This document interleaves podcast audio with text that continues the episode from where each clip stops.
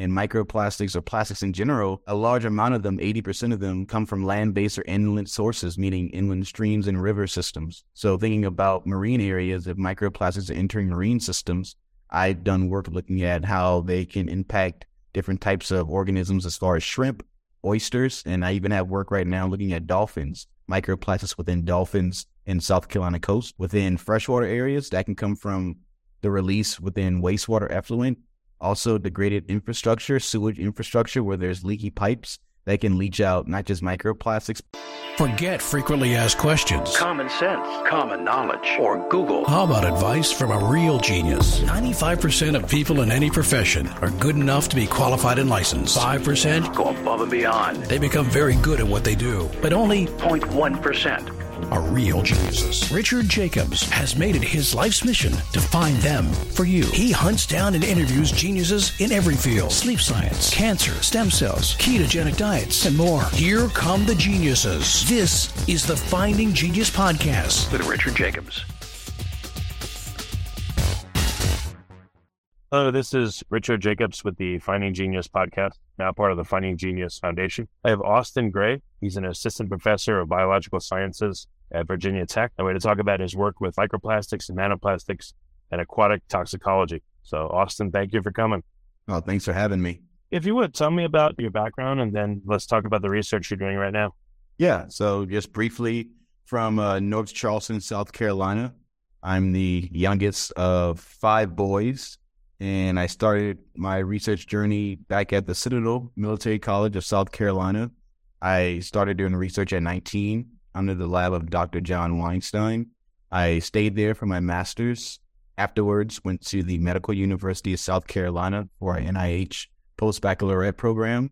Then did my PhD at UNC Greensboro, my postdoc at Duke University, and now at Virginia Tech as a AP, as I call it, assistant professor and my research is mainly focused on basically understanding how different types of emergent contaminants affect aquatic ecosystems. And that could be plastics, microplastics. I do a lot of personal care products work with green products.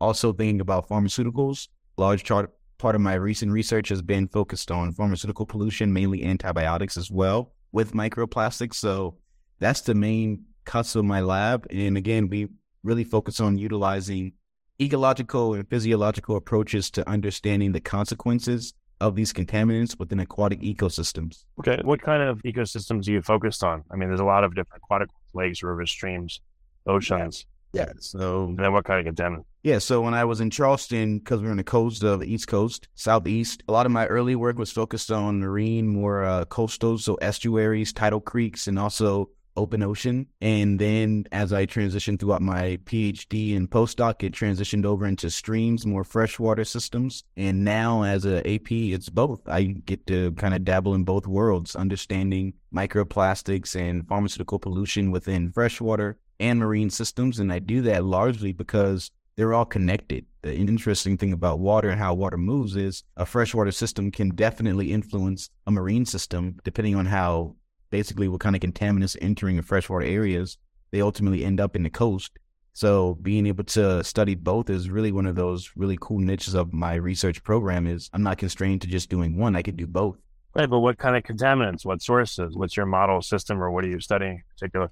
So when thinking about microplastics, it, it can vary when thinking about marine. So focus on marine areas. We look at basically inland areas that receive or drain into tidal creeks or estuaries and microplastics or plastics in general, a large amount of them, 80% of them, come from land based or inland sources, meaning inland streams and river systems. So, thinking about marine areas, if microplastics are entering marine systems, I've done work looking at how they can impact different types of organisms as far as shrimp, oysters, and I even have work right now looking at dolphins, microplastics within dolphins in South Carolina coast.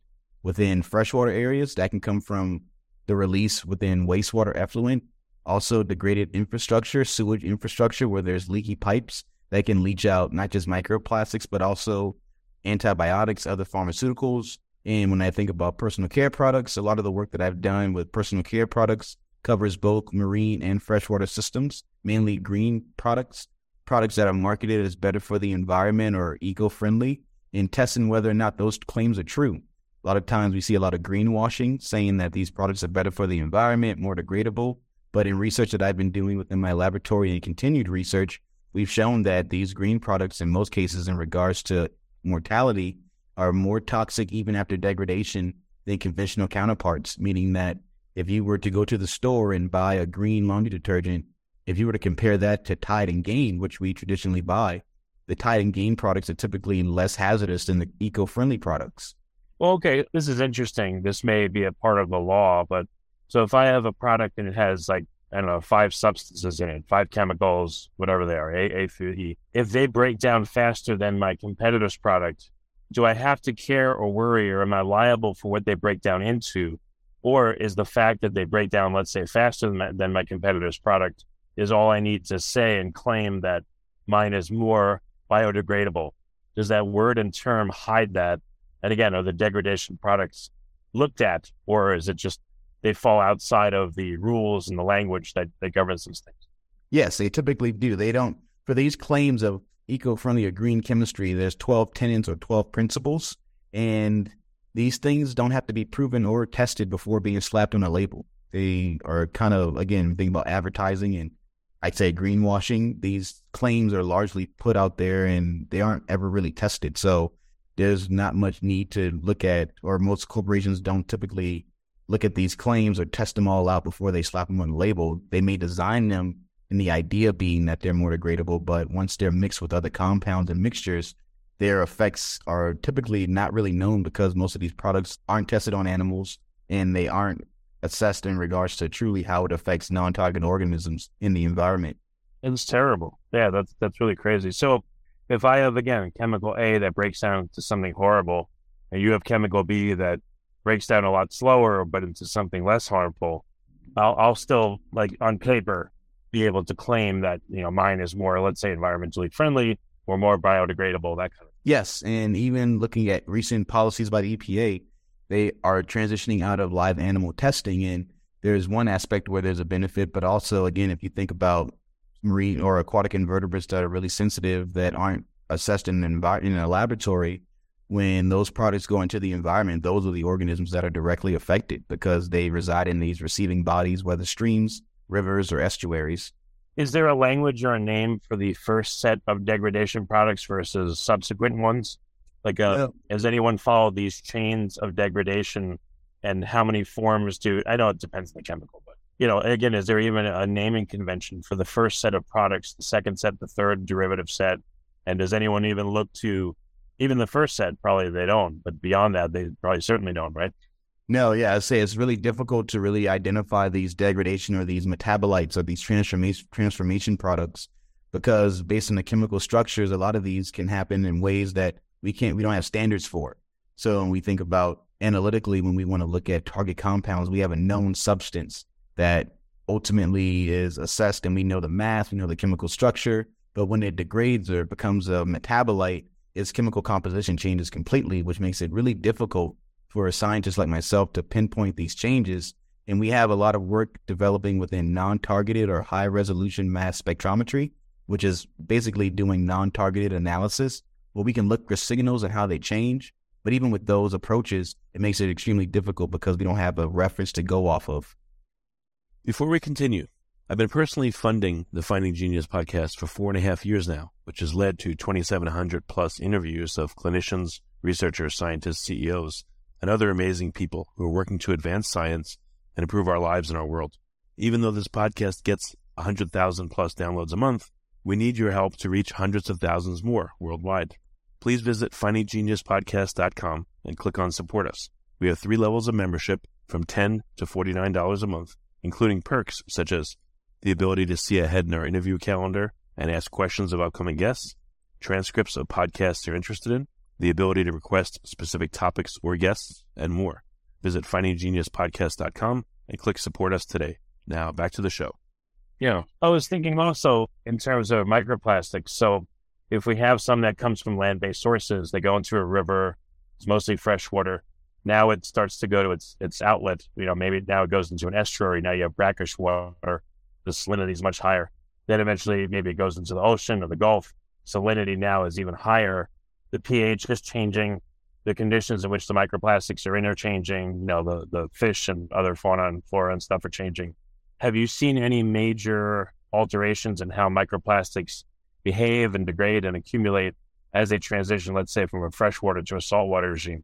Yes, this is actually new data from my laboratory, but going back to when I was in Charleston with, at the Citadel with Dr. John Weinstein, we looked at how macroplastics, so large plastic items, degrade within a salt marsh environment and we wanted to track it to see exactly because we think about plastics, people think the misconception with plastic is that oh, it takes hundreds to thousands of years to break down or degrade, but really that's hundreds of thousands of years to be mineralized or removed. What we aren't accounting for is the fragmentation rate, which is what produces microplastics. And we found that within a salt marsh environment, it takes eight weeks to start producing microplastics. And with my recent studies that I've been doing here within forested and urban streams, we found that within stream environments, it takes as little as two weeks to start producing microplastics. So we're actually seeing faster fragmentation within inland streams than we do within coastal estuaries. Hmm, interesting. Yeah, I've had a lot of questions around this. I've talked to a lot of microplastics people. I pictured, you know, a typical soda bottle. And when it produces microplastics, I pictured that the whole soda bottle will be composed of like little pieces, you know, some maybe a quarter of an inch long, some smaller, and There'll be tons of microplastics mixed in. And then I said, wait a minute, what if the real model instead is I look and I see the bottle in the water. Maybe there's a hole in it, but it looks mostly intact. Mm-hmm. And what I don't see is all the microplastics that it's releasing, you know, maybe at the site of the rupture. Which one to you is more representative? I guess for the two week time scale, what people could expect to see is most of the macro is visible or all the macro is visible, but the microplastics are invisible, but they're there already.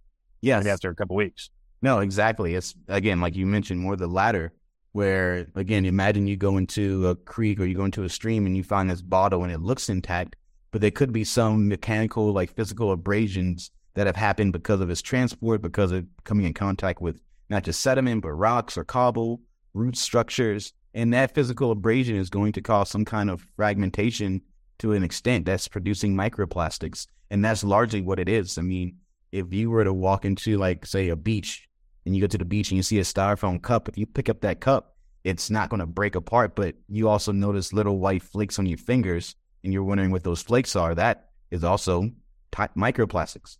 So it, it would, it sounds like it would make sense to pay a lot of attention to macroplastics in any body of water and get mm-hmm. them out. You know, if, if I have like, I'm in Austin, Texas, you know, Lady Bird, Ladyburg Lake, I walked it and all that. There's all kinds of plastics on the quote unquote shores of the lakes. If they went and every two weeks skimmed out as much as they could, that would probably dramatically reduce the source of microplastics for the lake because they're not sitting there for months and years. And, you know, one plastic bottle, I would think could spew out billions of microplastics over time. So yes. I would I would guess that it would be a good strategy to do this is get rid of the macro as often and as fast as you can, and that alone may reduce the load of microplastics dramatically. Yes. So there's, I guess, two different approaches to that where, yes, if you remove the macro, because what we know is we have primary and secondary microplastics. Primary being those that are manufactured commercially to be in personal care products, but the United States in 2018 passed a microbead ban, removing those from personal care products. But the real culprit is secondary microplastics, which is microplastics that fragment from larger plastic items. So these big plastic items that are out there due to waste or accidental loss or intentional littering, those are the main culprits producing microplastics. And that's a big a big issue right now is yeah, we clean it up, but also we know that microfibers, which another form of microplastic or category, those are also coming because of laundering. So if you wash a nylon fleece, we initially thought that if you wash a nylon fleece, which nylon is a plastic polymer, if you wash that for one wash cycle, it would be 1700 particles released. Now we know that that was a vast est- underestimation. That number is really 100,000 particles from one nylon fleece in one wash cycle. So imagine, again, depending on where you live at, and if you live in a more northern area where it's cooler or colder, and you have a lot of people in high density washing an, a nylon type fleece, how many microfibers are going out there and they aren't really captured through wastewater treatment facilities? So they still end up going back into the environment in that in that amount. And so while microplastic debris is mm-hmm. one way to combat it, we also have these other types of sources beyond just that. Again, going back into laundering and also tire abrasion. We we know that tire wear particles are also microplastics, and tires are sources of microplastic pollution. So tire tread when tires wear down. These are all different schemes outside of just macroplastics that are contributing to the continual input of microplastics within our aquatic systems. Yeah, this is a really, really difficult problem.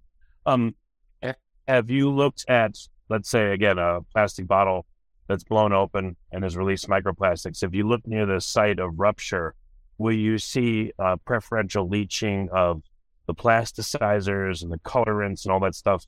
Or will you see, you know, so again, will you see like raw exposed polymer backbone at the rupture site?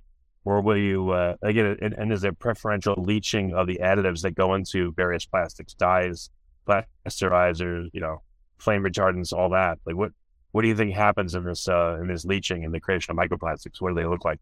Yes, so there are different types of studies that have been done. I do a lot of analysis with one of my instruments, the Raman mass spec, to look at these microplastic particles. And even with the microplastic particles, you can see additives, or you can get signatures of different additives heat stabilizers, plasticizers that can come off, even dyes. But these, again, these are fragmented off of a macroplastic item, showing that while there may be some degree of leaching at the fragmentation site, it still has signatures even with the microplastics. So it's not as if when you see fragmentation on a big, say, a macroplastic or a bottle, that you see backbone or there's nothing left. I think a lot of these things really persist much longer. And again, it's just gradual over time. But is there, do you think there's a preferential leaching the additives or the backbone degrades and everything comes with it? Like, um, has anyone studied structurally what happens to a given polymer as it breaks down?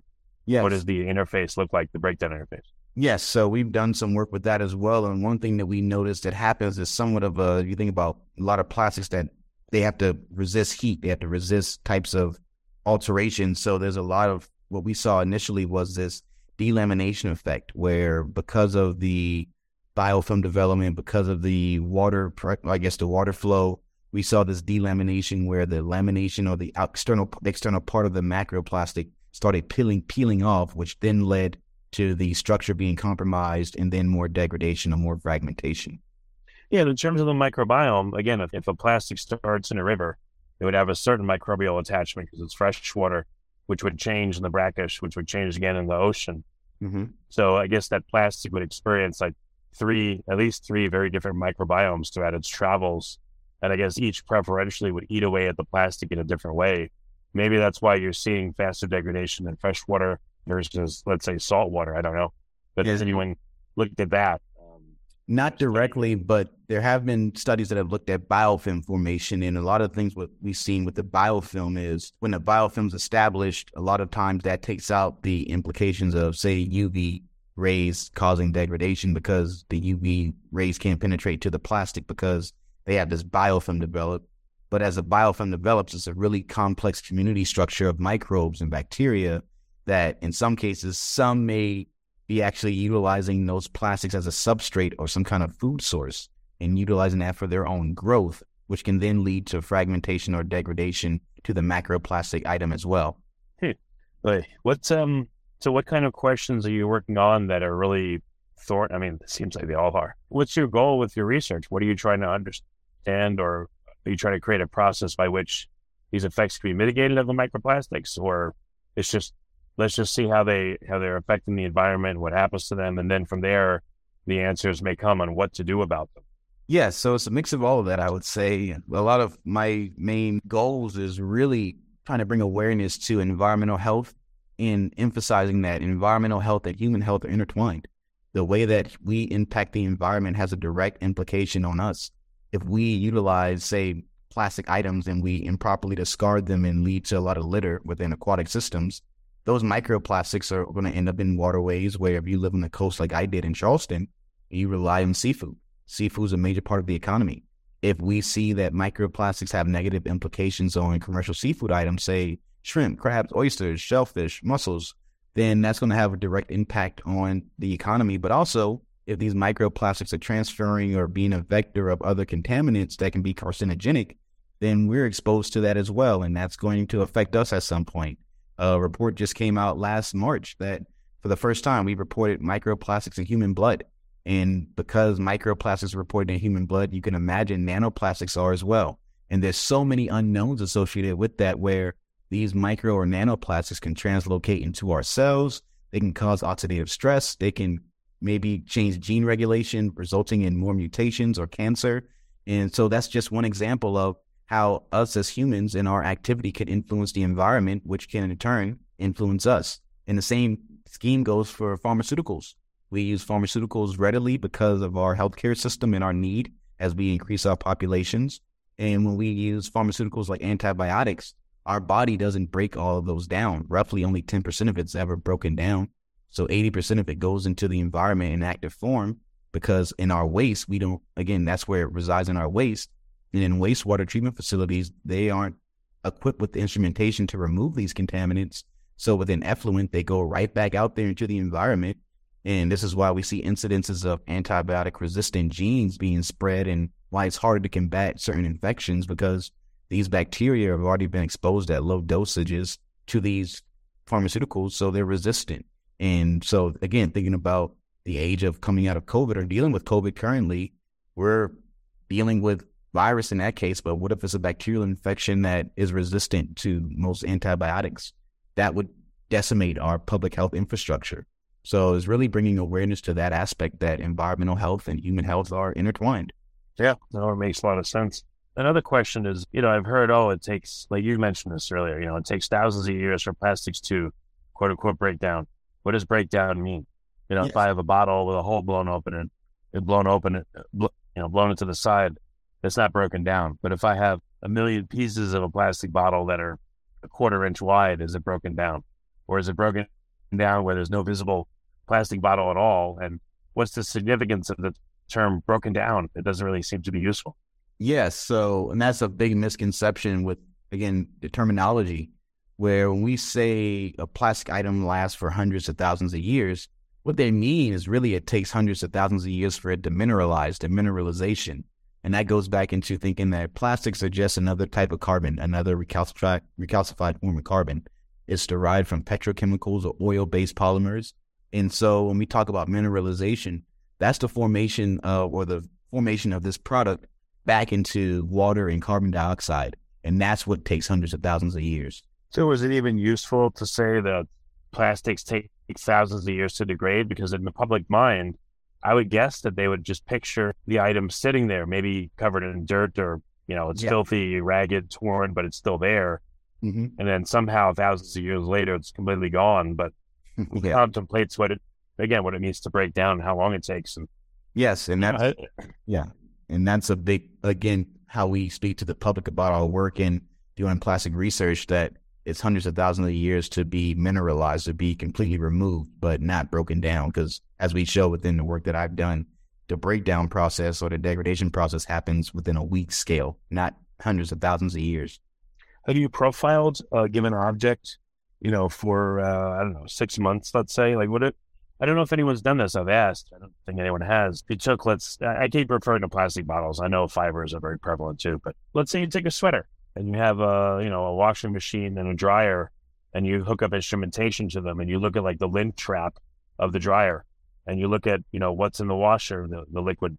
And, you know, over time you wash this sweater, you know, once a week for uh, six months or a year. Let's say you even wear it, but you monitor the effluent of the washing machine and the lint trap on the dryer and the hair effluent, what would you see over time? Would you see more and more fibers over time or less and less? Or has anyone looked at a profile of how, for instance, an object like that would degrade and, and break up?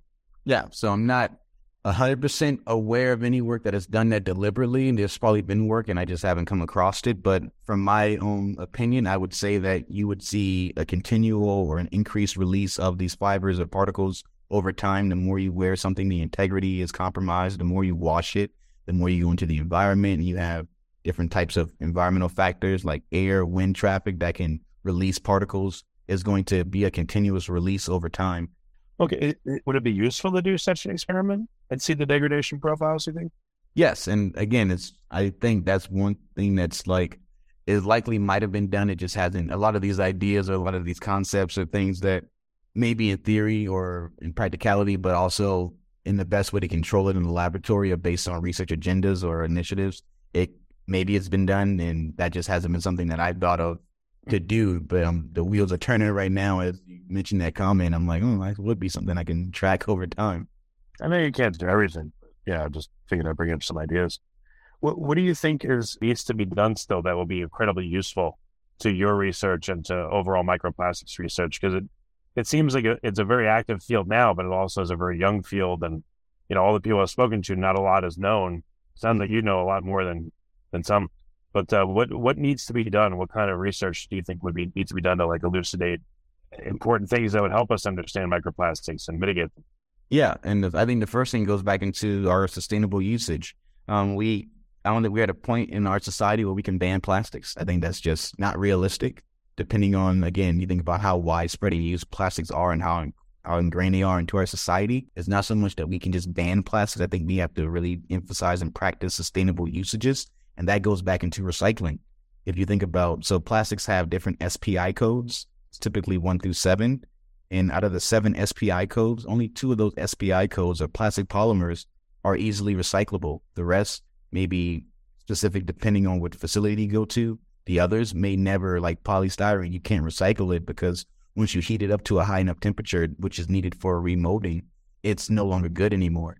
So utilizing plastic polymers or emphasizing plastic polymers that can be recyclable and ingraining that into our society, mainly with again the next generation, so that we aren't just creating a lot of ma- merchandise or products with plastics that even if we did recover it, we can't recycle it. It would still go to waste. It would still go into a landfill. It would still be a detriment to the environment. And that's something that I don't think is really talked about enough is the fact that again, we have very few polymers that can actually be recycled. And I think a lot of the public assumes, I know I did growing up, you see a receptacle, you see a recycling bin, recycling bin, you put a product in there, plastic, whatever, you assume that it's going to be recycled, reduced, reused, and you're helping the environment. But really, it's only two polymers that actually do that, that can actually be utilized that way.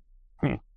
Yeah, I mean, you're right. There's, there's no way to just ban this stuff. It's, it's, it's being used. I would think an 80 20 approach, you know, 80% of the results come from 20% of the inputs, you know, like a Pareto approach mm-hmm. might be the cleanest way to, to help this stuff. What would reduce, you know, the plastics that are the most, well, first of all, which ones are the most harmful and what context and what would reduce them 20%, 50%, maybe even 80%. 100% is just not going to happen, it sounds like. Yeah. I would think that kind of approach would work better. Yeah, and putting a lot of emphasis on the corporations that produce these plastics. That if you're going to produce X amount of plastics a year, you should be also accountable and responsible for recycling or recapturing a certain amount, like you mentioned, a certain percentage. That if you produce 100 tons of plastics a year, then you should be responsible for, say, recycling or recovering 80 tons of that plastic because those are important. That's important standpoints of, again, from the beginning to the end, holding them responsible because it's similar to like the carbon footprint. You go to a regular person or anyone within their home, and depending where they live, they're not concerned about their plastic bag as much as they should be because that's just not their, they got enough things going on, people in their everyday life. So the emphasis has to be put on the corporations or the industry that produces the plastics because they're the ones that again, they're responsible for it. They're the ones using the resources for that. And if they aren't held accountable, then I don't think it's fair to hold the individual consumers accountable or responsible eh, as well. Yeah, true. So what what are um I don't know over the next year or so? Are there any interesting experiments that you're working on that you're you're excited to see the results of that you could talk about? Yes. So I have a five year grant right now with uh, NOAA, and it's looking at microplastic contamination or presence within the intestines of stranded dolphins, bottlenose dolphins. These are apex predators, and these are dolphins that end up stranded, meaning they wash up dead on shore. And we're taking these dolphins, taking their intestines, digesting them down, which sounds really fun. digesting the intestines down and looking at microplastics. And we're tracking that and comparing that with what we're seeing within Charleston Harbor because Charleston Harbor, as I mentioned, we were doing this work back in 2013, is one of the most well documented sites of microplastics globally. It's been, we've looked at it in surface water, sediments, sea surface microlayer, shrimp, oysters. 99% of the fish in Charleston Harbor have microplastics in their bodies. So now we're scaling that up and looking at dolphins.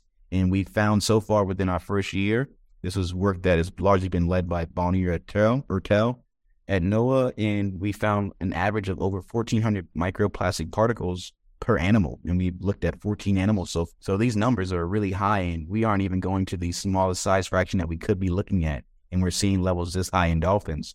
So, monitoring that over five years will really tell us for an apex predator at the top of the food chain within that ecosystem how microplastics are entering or working their way up into the top level. And I think that's a really interesting study for, again, monitoring, for seeing how it may affect different organisms and seeing just how far the pollution goes within the ecosystem from a shrimp ingesting a plastic to a dolphin having plastics in their body. You know, an organism that ingests a microplastic or breathes it in, uh, I would think the breathing in at least probably the one micron size, I believe, is you know the the sweet spot, unfortunately, for getting lodged in tissue and causing problems. And maybe the, the nanoplastics are small enough that they pass through an animal more often than microplastics. Don't know, but have you seen is there any size regime that is particularly troublesome to living? Depends on the organism and what we've shown. I did some size and shape dependent work back in Charleston looking at mainly shrimps, I can only speak to shrimp. And we exposed them to three different shapes, beads, fragments, and fibers in different size fractions from 35 micron up to 165 micron.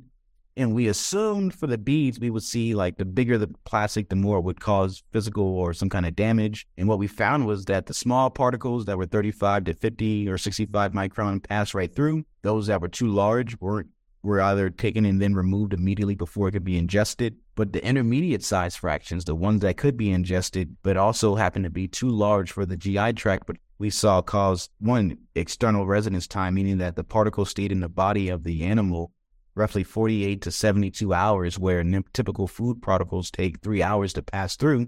This time was extended to 48 to 72 hours, meaning that they have a gut full of plastics, but they're getting no nutrients from it. And along with that, the plastic as it goes down the GI tract of the shrimp was causing physical abrasion inside, which led to internal bleeding, and we saw high mortality. And we also saw the similar trend with fibers, but the fibers were smaller. And so if you think of small fibers, when fibers get together, they aggregate together. They form these irregular clumps and shapes.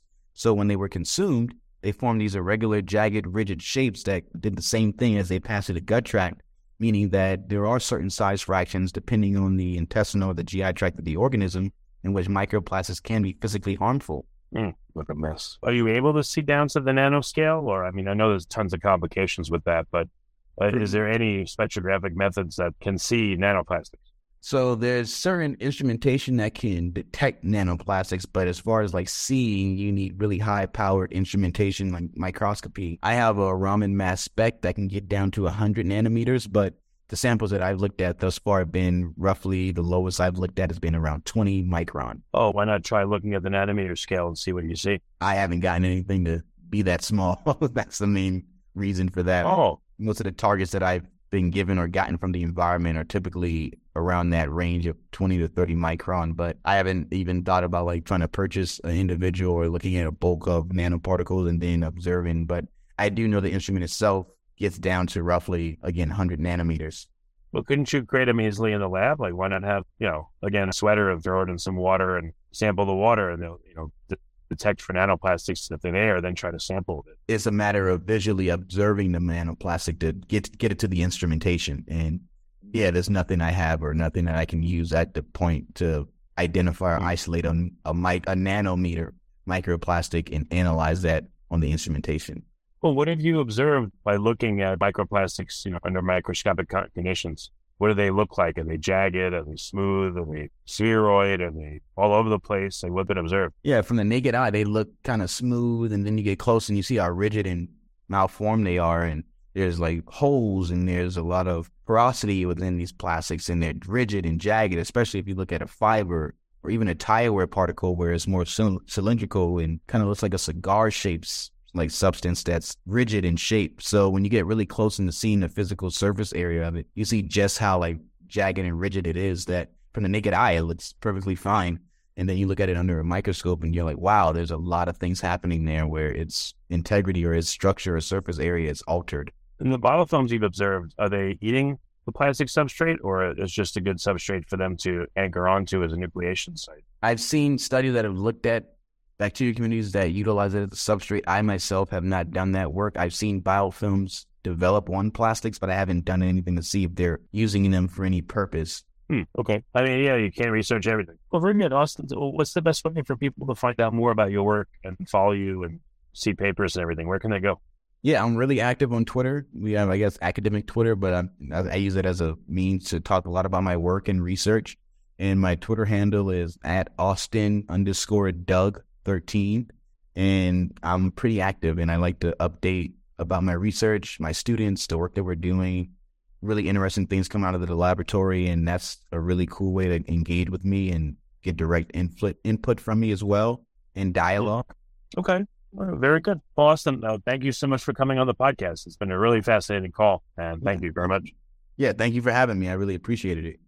If you like this podcast, please click the link in the description to subscribe and review us on iTunes. You've been listening to the Finding Genius podcast with Richard Jacobs. If you like what you hear, be sure to review and subscribe to the Finding Genius podcast on iTunes or wherever you listen to podcasts. And want to be smarter than everybody else? Become a premium member at findinggeniuspodcast.com. This podcast is for information only. No advice of any kind is being given. Any action you take or don't take as a result of listening is your sole responsibility. Consult professionals when advice is needed.